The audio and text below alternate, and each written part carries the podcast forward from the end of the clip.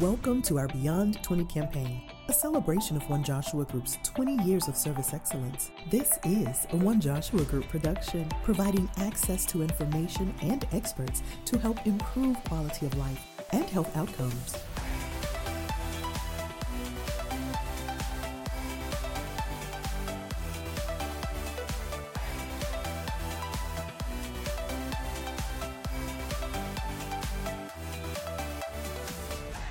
So, thank you for joining us for our Beyond 20 campaign. And we're extremely excited today to be joined by Dr. Catherine Alicia Georges.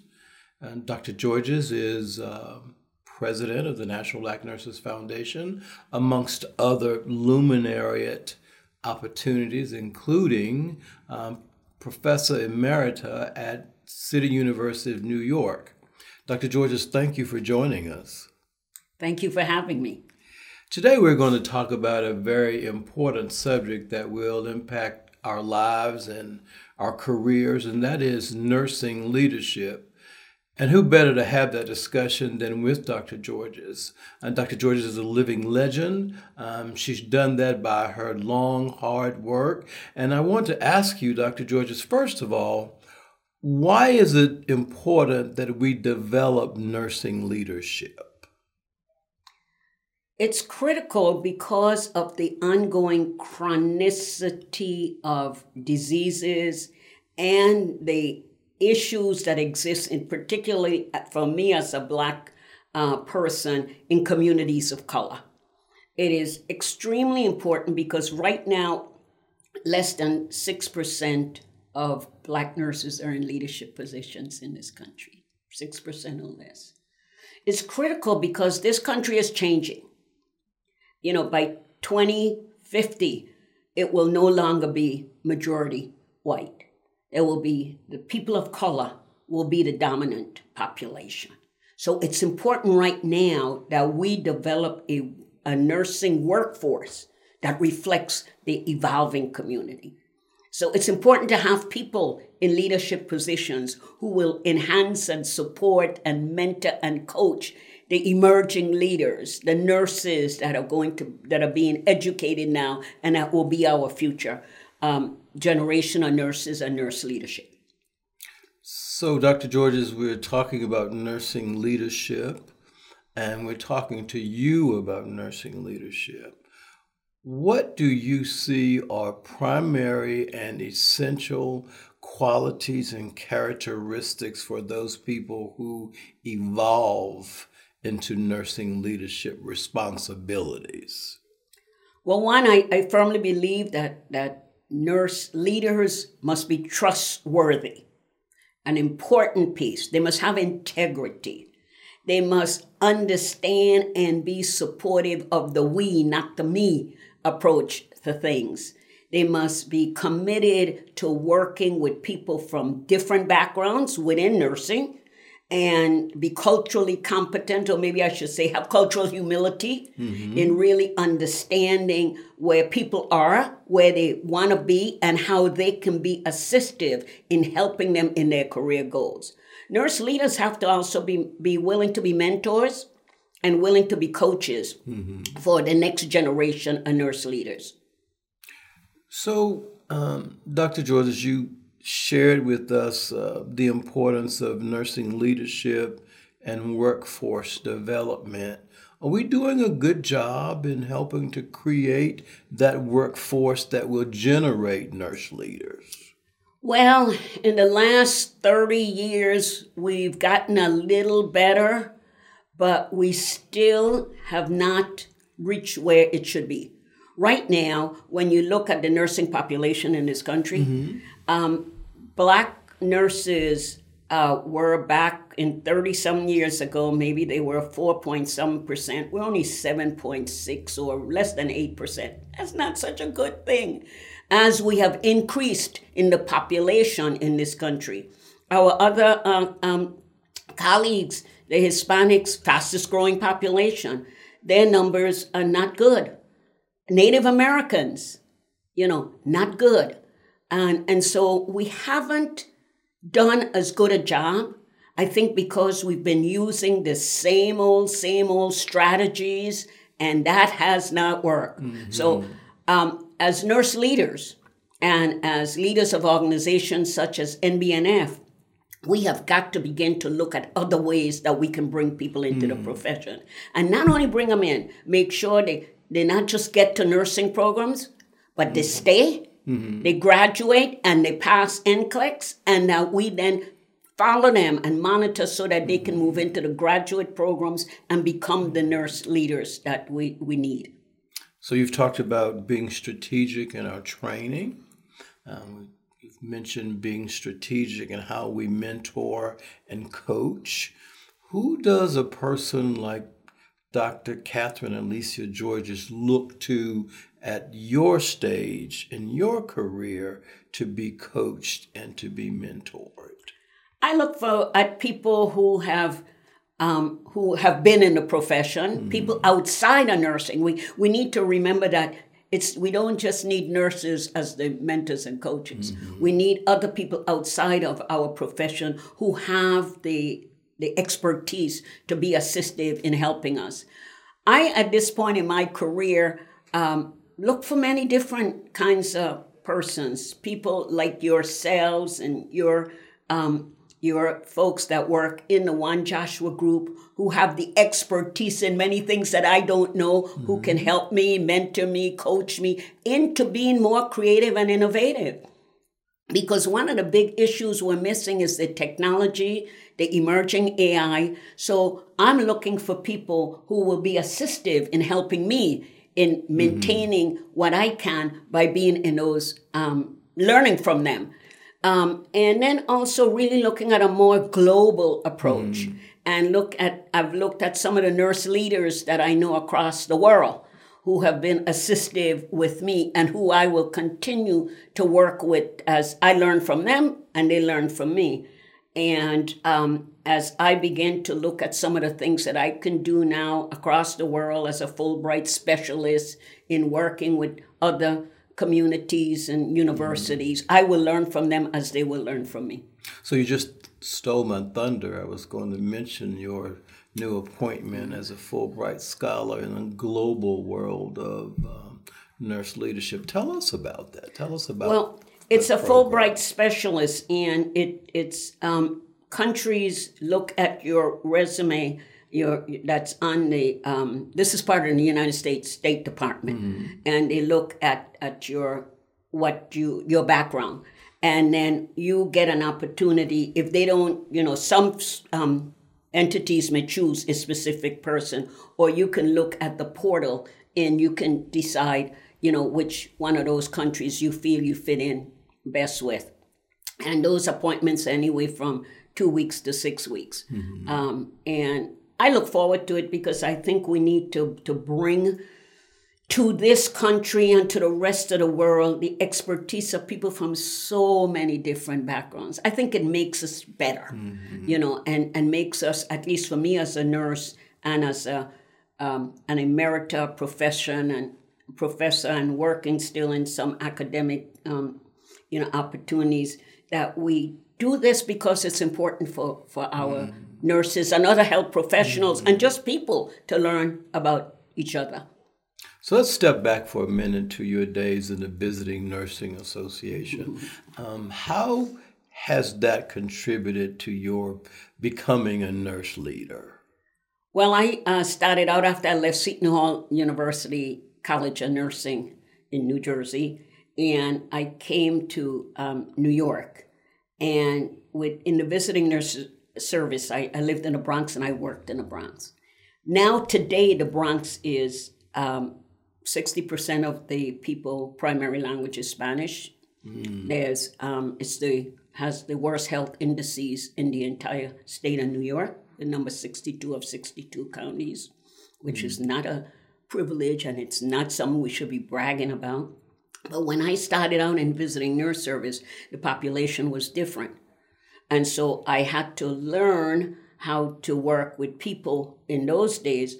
You know, I could see a newborn who was 48 hours mm-hmm. old on a given day and see somebody who was in hospice before it was hospice mm-hmm. at home in the same day. I could see people who were five years old and people who were pregnant and people who were, you know, changing, teaching families how to, to do wound care, how to take care of families. That's changed. It's changed from then to now, where they've really begun to, you know, I think, separate and make not, they're no generalists, they make it so very siloed.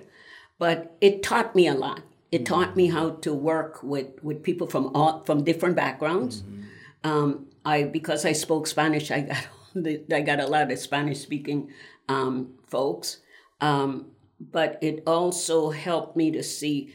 And I, over that time, you see, I saw where the where the Bronx used to be and, and how it began to deteriorate mm-hmm. when when all the resources were withdrawn from communities, when new people moved in and didn't have the access, you know. So I saw that demise. I'm also now seeing its rejuvenation, mm-hmm. you know, in, in where resources are now being put into the to the Bronx. There are new people, uh, new immigrants who are taking over, who are doing businesses. They're younger people.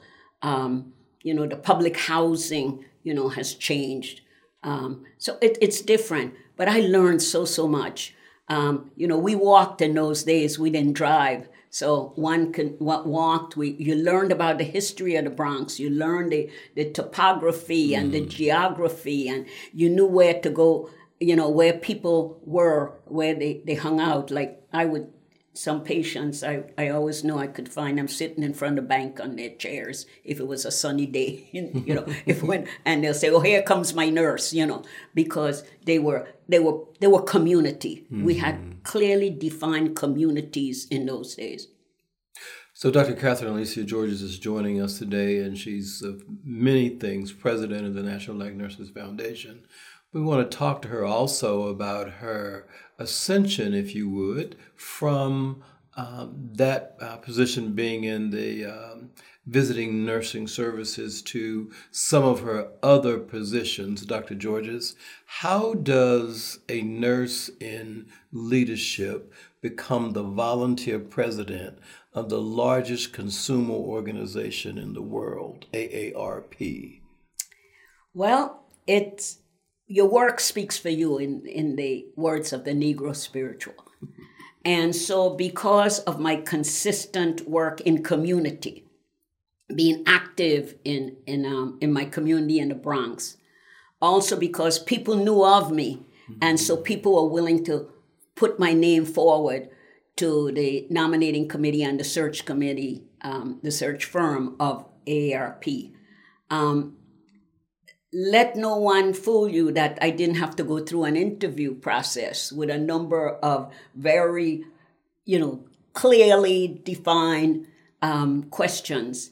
And I was able to answer because I guess I displayed my passion and my commitment mm-hmm. to making changes. And as one was getting older, one saw themselves evolving over time and knew what needed to be done for older adults in this country. It was 10 years of learning for me and a wonderful experience. Um, and me um, learning about um, not just the issues of older adults in this country, but working with people from very, very mm-hmm. different backgrounds in AARP and understanding that what AARP was about. Because it was an older woman, you know, and I tell people when I became president of AARP, I was the um, the age of the the, the founder, mm-hmm. Dr. Ethel M. you know, um, Aunt Percy Andrus, who founded mm-hmm. uh, AARP. And I felt great because she was the one who was a former school teacher who went out and saw how badly things were for people of um, older mm-hmm. retirees in this country. And so I seen it in my community. I saw how older people have not been treated well. I see how I'm not treated well as soon as they figure you're a certain mm-hmm. age and color. So that was important to me. And I, I guess my work spoke for me, mm-hmm. as I mm-hmm. said. So, um, and congratulations on that, and also your um, recent position up until recently, um, being chairman of Easter Seals. Yes. So, looking at what one does to get to those leadership positions. So, let's talk about the nursing student And let's talk about black nursing students, black women, men in nursing. Are there challenges for people of color entering the nursing profession and staying mm-hmm. in the nursing profession? Yes, um, it is. Again, it depends on you know what school you're going to. Let us not fool anyone. Racism is alive and well in our institutions of higher learning in this country, and nursing schools are not exempt from that. You know, it is there. The chronicity of racism prevails, so it's tough for many of our, and I can speak for large urban settings mm-hmm. where those students you know, come from very different backgrounds. There's some the first generation going to college, so that in and of itself is hard. Getting into a nursing program where you it's it's required that you have high grades in the sciences, and if you don't make it, you don't, mm. you know, and taking standard, you know, exams for admission. And so when you go to some of these places where they don't have the resources, mm. they can't be assistive to students' growth and helping them to, to maneuver those rigorous careers, rigorous schedules. Um, and if they don't have role models, mm. people that look like them, who they can mm. talk to, who they can work with. So it's critical for us in organizations such as the National Black Nurses and some of the other organizations to, to go and, and work with students to make sure that we have available the persons who they can see and use as role models. But we also have to be insistent that mm-hmm. these schools provide services to these students. And, and we haven't done a good job mm-hmm. We've said, oh, well, it's the school, oh, it's the student. We can't, we got to stop blaming the student. Mm-hmm. You know, having been in academia for 48 years, we can't blame the students. Mm-hmm. It's a two way street. Mm-hmm. And so we've got to do something to help those students. And then we've got to encourage the students to join organizations mm-hmm. on the campus. That would be helpful. Uh, and in, in, in the external environment mm-hmm. where there are organizations that have student, you know, support. So we're going to come back to um, your direction on people who are interested in moving into nursing leadership positions, but I want to share a personal story about service. Mm-hmm. And um, you and I have known each other for, we're not going to tell our ages, for a long time. Um, and I've been able to observe your work and um, observe your passion, your compassion, but most of all, your ability to be able to get things done, to create coalition, the, the importance of coalition building in any leadership uh, arena. Um, we were in Khayelitsha in South mm, Africa, mm-hmm. and you will remember this. Um, we were at an AIDS clinic uh, with some of the uh, most renowned physicians around the world, some directors of the National Institutes of Centers, uh, Centers, Institutes, and Centers in the NIH, and we were out in this this AIDS village, as I'd said, and we sat there with a mother um, and watched her child die on the floor of this clinic. And the interesting part about that, as you will recall, there were about 8, 10, 12 people. Mm-hmm. Um, as the child died, the physicians left the clinic. It was the nurses who kneeled to the floor and consoled the mother and the child as the child passed. And that has been something that's always stuck in my mind because that is a part of the greatness of service mm-hmm. that we've heard you speak about in nursing leadership. So, and just being a, a good person, being a good leader, and being able to take advantage and utilize your passion and your compassion to be successful. So, what is your word of wisdom for people who are interested in pursuing a nursing career? What should your number one and number two be to encourage, or maybe not encourage in some cases, mm-hmm. people to pursue a career in nursing? Well, nursing is human caring. If you don't have that aspect of caring, it's not a profession for you. You've got to care about people, where they are now, where they're going, and what they could be, just as you do for yourself about where you are, where you want to be, and where you're going. You've got to be able to mesh that. You also have to be able, as in nursing, to come understanding that you've got to have the science and the skills and the knowledge.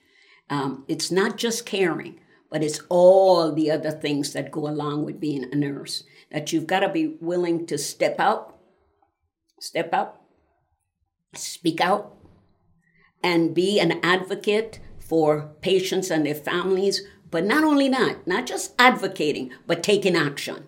And when you see that something is wrong, that you stand up for what's right because it's right. And if you can't do that, if you don't feel that people can trust you or that you have the integrity, it's not the profession for you. Mm-hmm. So my my word is you first you have to have the, the passion for human caring. You've got to be willing to continue to, to learn and continue to learn.